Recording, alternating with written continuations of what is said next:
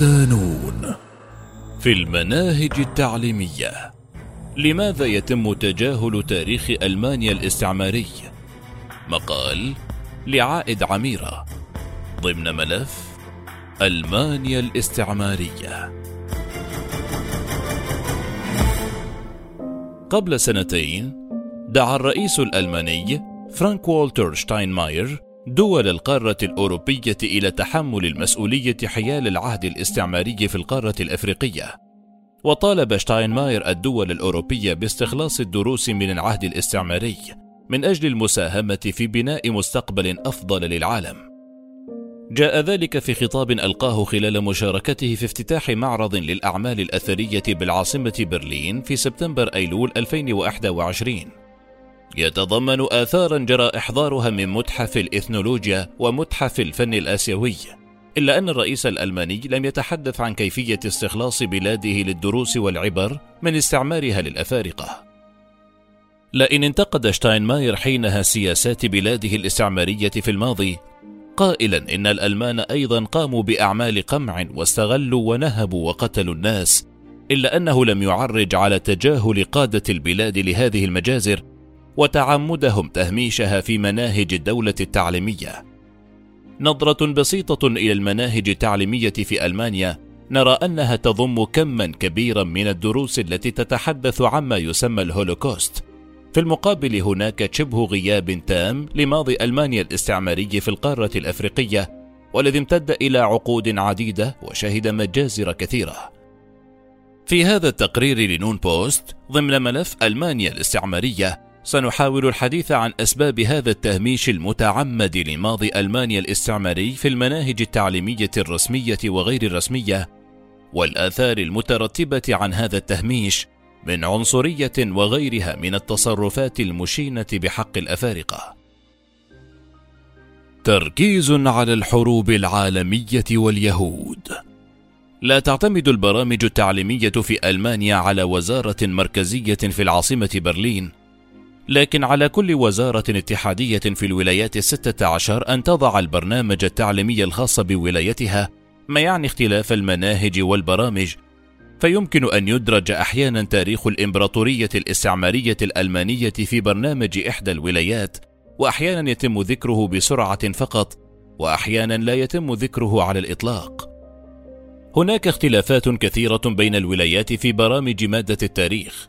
لكن هناك اتفاق على بعض النقاط التي يجب أن يدرسها الطالب في المدارس الألمانية وتتمثل أبرزها في تاريخ ألمانيا في الحرب العالمية الأولى والحرب العالمية الثانية فضلا عن الحرب الباردة. لكن أبرز نقطة يتفق عليها القائمون على المناهج التعليمية في الولايات الستة عشر هي تاريخ اليهود في ألمانيا وما يسمى عندهم بالمحرقة النازية أو الهولوكوست. وما يصنفونه ضمن المجازر التي ارتكبت ضد اليهود من طرف أدولف هتلر. يعتبر تدريس الحقبة النازية بما فيها الهولوكوست جزءا إجباريا ومتكاملا في المناهج الدراسية الألمانية بمختلف أنواعها، إذ لا يتم تناول هذه المسألة من الناحية التاريخية فقط، حيث إنها تدخل أيضا في بعض المناهج الأخرى كاللغة الألمانية والعلوم السياسية والاجتماعية وعلم الأخلاق والدين. ليس هذا فحسب إذ تعد الحقبة النازية من أهم الأجزاء في المنهج التدريبي للمعلمين في كافة الولايات الألمانية، كما يتم تدريب مؤلف الكتب المدرسية أكاديميا مثلهم مثل جميع معلم المدارس الثانوية تقريبا في هذا الخصوص، وهو ما يؤكد الاهتمام الكبير بهذه النقطة والتركيز الشديد عليها حتى يقرأ عنها الطالب الألماني. وإن كان هناك اختلاف حول حقيقة ما جاء فيها. ويتثانى المعلمون الألمان في شرح فترة 1933 إلى 1945 وهي الفترة التي شهدت سيطرة النظام النازي ويمنحون هذه المسألة الزمن الكافي وأكثر ويقدمونها برغبة كبيرة ولا يتم تدريس أي فترة أخرى في التاريخ الألماني في المدارس الألمانية بنفس الدرجة المكثفة التي تدرس بها الحقبة النازية. يتنزل التركيز الكبير على تدريس جرائم النازية في حق اليهود ضمن سياسة الحكومات الألمانية لمحاربة معاداة السامية، إذ ترى السلطات الألمانية أن هتلر كان مسؤولا عن إبادة عدد كبير من اليهود وأن الفكر النازي ما زال متجذرا في البلاد وأن محاربتهم تتطلب معرفة حقيقة ما حصل في الحقبة النازية. فمعرفة ما حصل يمكن أن يمنع وقوعه ثانية في أي مكان من العالم وفق الرواية الألمانية. والمحرقة اليهودية أو الهولوكوست في المناهج التعليمية الألمانية هي الإبادة الجماعية التي راح ضحيتها ملايين اليهود فترة الحرب العالمية الثانية بين 1939 و 1945 بسبب هويتهم العرقية والدينية على يد أدولف هتلر.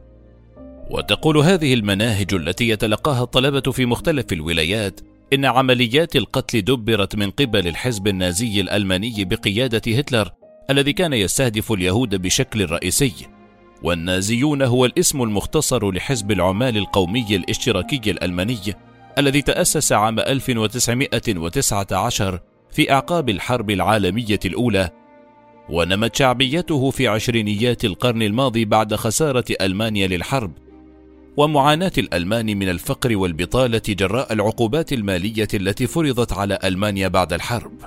فضلا عن ذلك، تقول كتب التعليم الألمانية إن النازيين أصدروا قوانين تكرس التمييز ضد اليهود وسلب حقوقهم، إذ منعوا من دخول عدد من الأماكن كما حظر عليهم تولي وظائف معينة وأقاموا لهم معسكرات اعتقال. إهمال لماضي ألمانيا الاستعماري في أفريقيا بغض النظر عن حقيقة الهولوكوست من عدمها فالعديد من الدراسات والروايات تنكرها وترى فيها خدعة يهودية وسوفيتية وادعاء للمظلومية للحصول على امتيازات يركز الألمان على هذه النقطة في مناهجهم التعليمية مهملين باقي التفاصيل المتعلقة بهم. يتلقى تلاميذ المدارس الألمانية كما كبيرا من المعلومات عن فترة حكم أدولف هتلر وعما يسمى بالمحرقة النازية الأولوكوست. وفي المقابل لا يترك سوى القليل من الوقت لتناول موضوعات أخرى وقليل من المدرسين من يفعلون ذلك. عادة ما يشار إلى الاستعمار الألماني في القارة الأفريقية بشكل عام أثناء التدريس.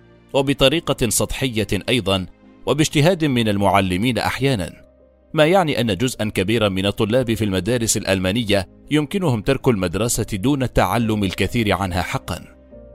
ففي برلين وبراندبورغ مثلا لا يظهر موضوع الاستعمار الألماني إلا كوحدة اختيارية محتملة في التاريخ ويتم التعامل مع العبودية تحت مظلة مصطلح الهجرة أي أنه هناك تلاعب في المصطلحات حتى إن تم التطرق إلى هذا الملف. تعتبر ألمانيا واحدة من بين الدول الأوروبية الكبرى التي لها ماض مع الاستعمار، فقد تمكنت من استعمار الكثير من الدول على مستوى العالم، من بينها دول في قارة أفريقيا وغيرها الكثير من الدول في قارات أخرى.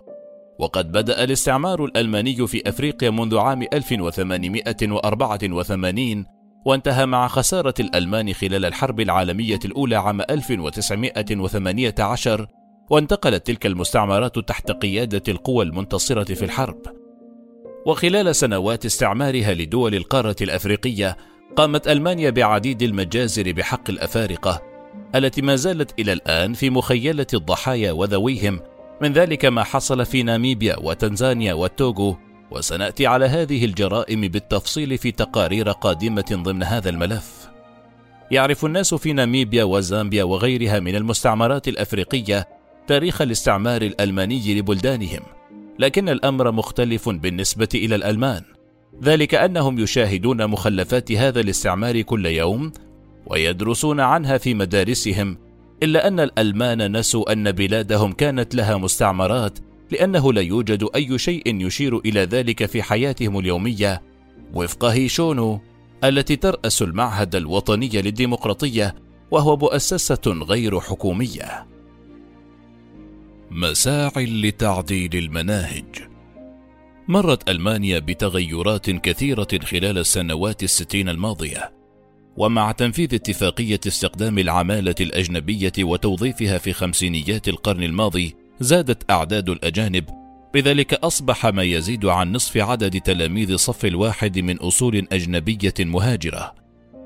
يزداد عدد التلاميذ من أصول غير ألمانية في المدارس الألمانية سنة بعد أخرى ومع تعدد الثقافات تزداد الحاجة إلى تغيير مضمون مادة التاريخ التي يتم تدريسها في هذه المدارس حتى تكون مواكبة لتاريخ البلاد وتستجيب لتطلعات كل تلميذ. تجاهل السلطات الألمانية لتدريس التاريخ الاستعماري للبلاد في القارة الأفريقية دفع عديد المنظمات إلى الاحتجاج والاجتهاد. من ذلك التقديم عريضة تدعو إلى أن يصبح تدريس التاريخ الاستعماري الألماني الزاميا في المدارس. جمعت هذه العريضة التي أطلقتها الناشطة أبيجيل فوغا من ولاية نيو ساوث ويلز نهاية عام 2020 ما يقرب من مئة ألف توقيع. وخصصت وسائل الإعلام الإقليمية والوطنية مقابلات أو مقالات حول هذا الموضوع. ومع ذلك لم يتغير شيء في المناهج التعليمية في المدارس الألمانية وبقي الوضع على حاله. إلى جانب هذه العريضة قدم حزب الخضر في ولاية سكسونيا السفلى طلبا في سبتمبر أيلول 2020 يقضي بإدراج موضوع الاستعمار الألماني بشكل أكبر في الدروس المدرسية إلا أنه لم يتم اتخاذ أي إجراءات فعلية حتى الآن. كما كان هناك برنامج في العاصمة برلين منذ يوليو تموز 2020 يهدف إلى دعم المشاريع التي تعزز مناقشة الاستعمار الألماني في المدارس، لكن على أرض الواقع لم يتم لمس أي تغير، إذ بقي مجرد برنامج على الورق. إلى جانب ذلك، توجد العديد من المبادرات حاليا في ألمانيا التي تطلب بتعليم هذا الماضي الاستعماري أكثر فأكثر في المدارس في إطار مثل هذا التعليم المناهض لمعاداة السامية وذلك حتى يعرف جميع الناس ماضي البلاد الاستعماري بشكل أفضل. لكن في ظل اعتبار مسألة التعليم مسألة تخص الولايات الفيدرالية ولا وجود لسياسات تعليمية مركزية فإنه من الصعب وجود سياسة فيدرالية مشتركة حول عمل الذاكرة من خلال تدريس الماضي الاستعماري في الفصل الدراسي. تهميش متعمد نتبين من هنا أن الحكومة الألمانية بذلت الكثير لقمع المعرفة بماضيها الاستعماري، ويتجلى هذا الموقف في نقص التثقيف حول التاريخ الاستعماري في المدارس الألمانية العامة والخاصة، ومن خلال عدم الإعلان إلى حد الآن عن تصفية تاركة ماضيها الاستعماري. تعمد الحكومة الألمانية تهميش ماضيها الاستعماري في المدارس الهدف منه الهروب من المسؤولية. ذلك أنهم إذا فعلوا ذلك فإن الأمر سيؤكد مسؤوليتهم عن الجرائم الكثيرة التي ارتكبتها بلادهم في الكثير من الدول الأفريقية، الأمر الذي سيؤدي إلى المساءلة. لا توجد دولة في العالم مهما كانت قوتها تريد أن تحاسب على تدمير جنس آخر وإعادة الاعتبار له والاعتراف بما اقترفته بحقه لأنه إذا فعلت ذلك فسيتم تحميلها عبئا اقتصاديا كبيرا من أجل تصحيح أخطائها. إذا كنت مسؤولا عن انتهاكات حقوق الإنسان مثل الإبادة الجماعية فيجب أن يطلب منك تعويض ضحاياك أو على الأقل تدريس ماضيك الاستعماري في المدارس حتى يعرفه الناشئه وتضمن عدم تكرره مرة أخرى. تجاهل الحكومة والجمهور بشكل عام إرث الإمبراطورية الاستعمارية الألمانية منذ فترة طويلة يعود أيضا إلى الانقسام الحاصل في البلاد حول هذه المسألة فغياب اجتماع في خصوص هذه المسألة جعل من عديد مبادرات الإصلاح محل تجاذبات سياسية. فضلا عن ذلك، لا يريد الألمان جرح كبريائهم بسبب ماضيهم الأليم، ذلك أن تمجيد الذات الذي يعتمدونه ويتبنونه يصعب عليهم التعامل مع ماضيهم الاستعماري بشكل مريح ويحاول القادة الألمان الهروب من فظاعة وقسوة ماضيهم الاستعماري المليء بمختلف أصناف العنف وسفك الدماء بحق الأفارقة في العديد من الدول إذ انتهكت حقوقهم وسلبت ثرواتهم وشردوا وقتلوا ومورس بحقهم أبشع أنواع التعذيب. عنصرية اليوم نتاج لإهمال الماضي الاستعماري. عدم تعامل الحكومة الألمانية مع موضوع تاريخ البلاد الاستعماري بشكل مكثف وصريح مع التلاميذ والطلاب وقيادتهم لفهم هذه الحقبة الهامة كان له تداعيات كبيرة على المجتمع ويمكن أن يفسر ارتفاع موجة العنصرية في البلاد وانتشار الكراهية. هذا الملف له صلة وثيقة بالعديد من القضايا الحالية التي يجابهها المجتمع الألماني من ارتفاع نسبة العنصرية والتطرف اليميني ودخول الأحزاب اليمينية النيونازية في حيز السياسة الألمانية حتى في البودنستاغ ومع ذلك ما زالت الحكومة لم تتخذ إجراءات حقيقية لمعالجة هذا الأمر. ترى أبرز الأحزاب الألمانية على غرار الاتحاد المسيحي الديمقراطي ضرورة ترسيخ حب الوطن بشكل متزايد في قلوب الألمان. من أجل القضاء على الاستقطاب السياسي ومواجهة اليمين المتطرف وتعزيز الاندماج بين مختلف سكان البلاد لكن ذلك لا يمر دون إيلاء ماضي البلاد الاستعماري الأهمية المطلوبة في مناهج التدريس. وقبل سنة من الآن أكد استطلاع رأي أجراه المركز الألماني لأبحاث الاندماج والهجرة أن 90% من المستطلعة آراؤهم يؤكدون وجود عنصرية في ألمانيا وفوجئ فريق البحث آنذاك بعبارات متكررة في الاستطلاع تقول: نحن نعيش في مجتمع عنصري، وهو ما يشير إلى تصور للعنصرية المؤسساتية والهيكلية الموجودة داخل المجتمع. في تقريرها السنوي الأول، كشفت مفوضة الحكومة الألمانية لمكافحة العنصرية بداية هذه السنة أن العنصرية تشكل تهديدا للديمقراطية في البلاد، ودعت المسؤولة إلى ضرورة مكافحة العنصرية وإنهاء سنوات من تجاهلها، مشيرة إلى خطة عمل في هذا الإطار.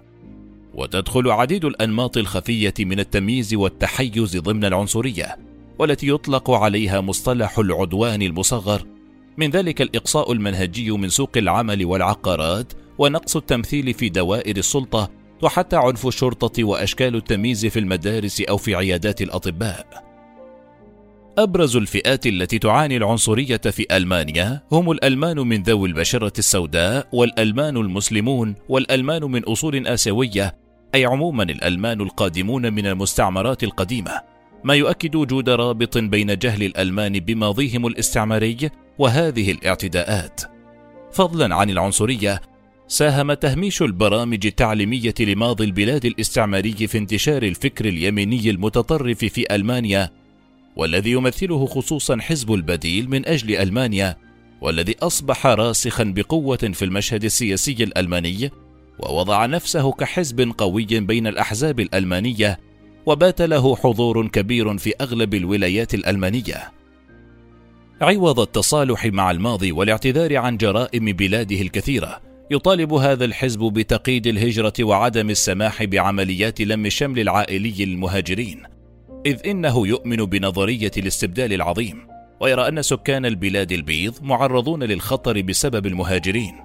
بالمحصلة يمكن أن يساعد تعليم الطلاب ماضي ألمانيا الاستعماري بين عامي 1884 و 1918 في الحد من العنصرية في ألمانيا ومن انتشار اليمين المتطرف في البلاد. فمعالجة مشاكل الحاضر تمر حتما عبر معرفة جرائم الماضي بحق شعوب البلدان المستعمرة. لكن تهميش هذا الماضي لن يزيد إلا من انتشار الظواهر السلبية في البلاد.